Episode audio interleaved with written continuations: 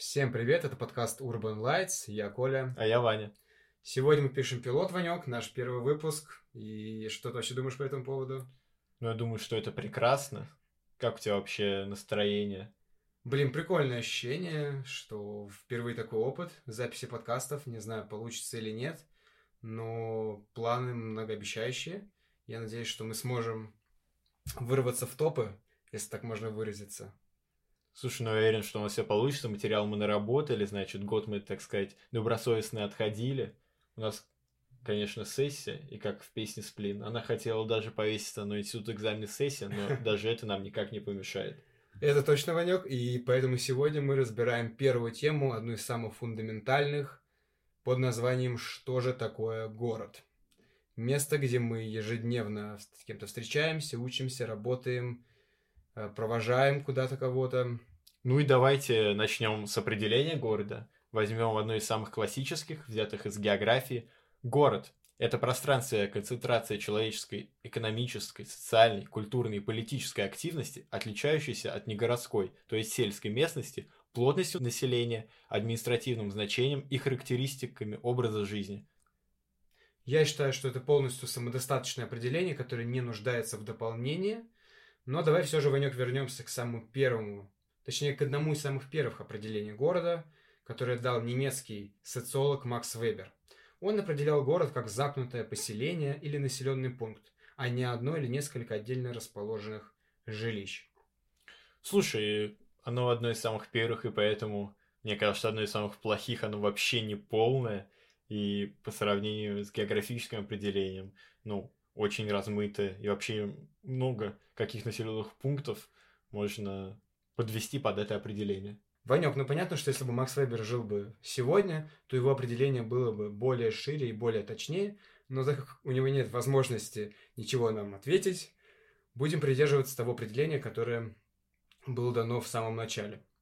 Согласен, с этим, конечно, Макс Вебер точно прогадал. Нужно было жить сейчас, чтобы поспорить с нами. Но я думаю, надо постепенно переходить э, к обсуждению признаков и критериев выделения города, потому что это важный пункт в теме города. Поэтому бегом-бегом к признакам и критериям выделения города. Давай, Колян, и зачем же они вообще нужны? Вообще признаки это то, что присуще городу, это то, что сопутствует э, ему на протяжении всей его истории, а также может добавляться э, вполне возможно на протяжении его существования. Поэтому это достаточно важная вещь, которая вообще определяет город как таковой. И давай будем по порядку называть, которые придут в голову, либо которые вспомним. Ты первый. Давай начнем с первого, который пришел мне в голову. Это преобладание застроенной территории города над незастроенной. Ну, это достаточно простой признак, и он означает просто наличие большого количества домов, дорог, торговых центров и вообще чего угодно, то, что стоит на земле и занимает какую-то территорию. Абсолютно с тобой согласен, Ванек, и это присуще наверное, большинство городов, где родились наши слушатели, где они сейчас находятся, где вообще мы записываем с Ваньком этот подкаст, а мы, а мы его записываем в Москве. Поэтому это однозначно присуще большинству городов.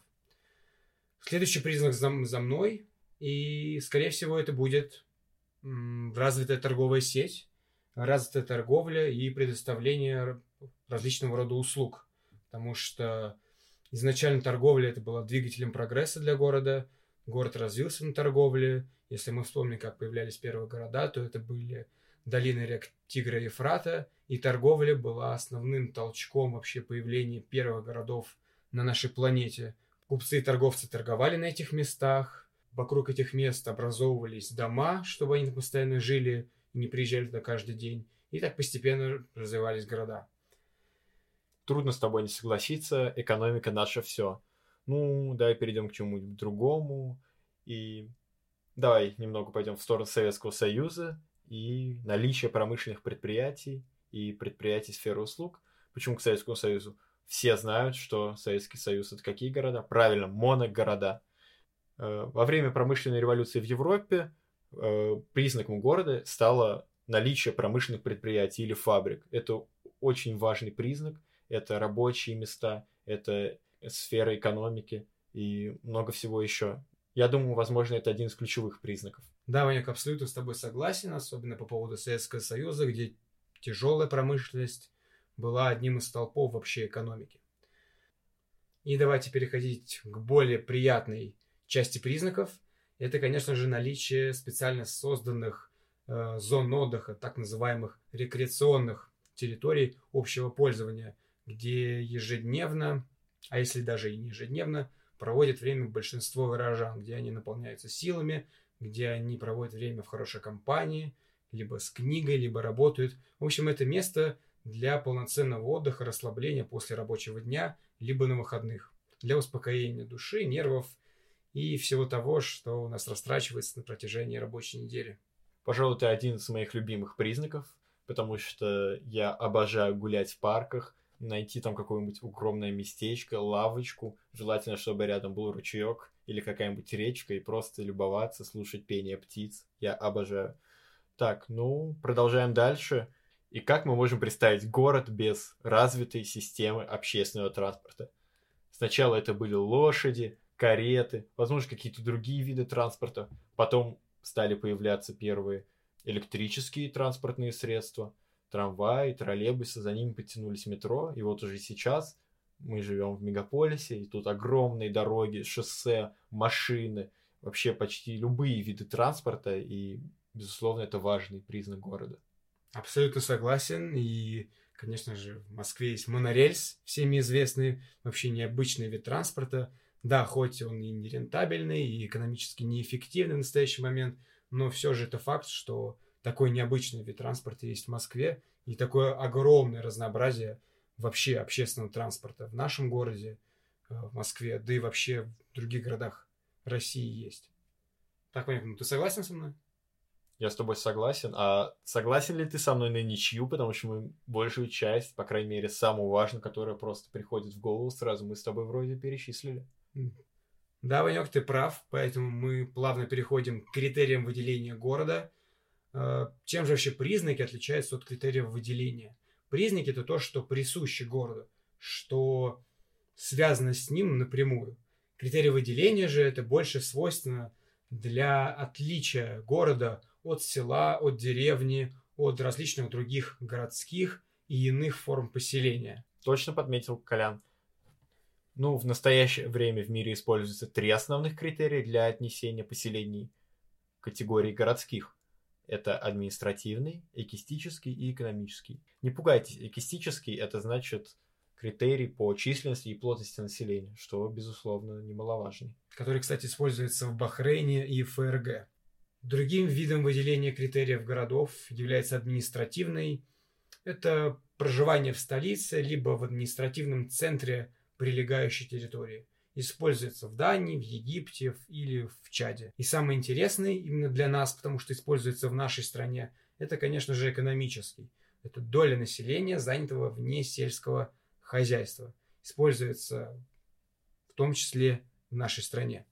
Да, в России городом считается поселение э, не менее 12 тысяч человек, 85% которых не заняты в сельском хозяйстве.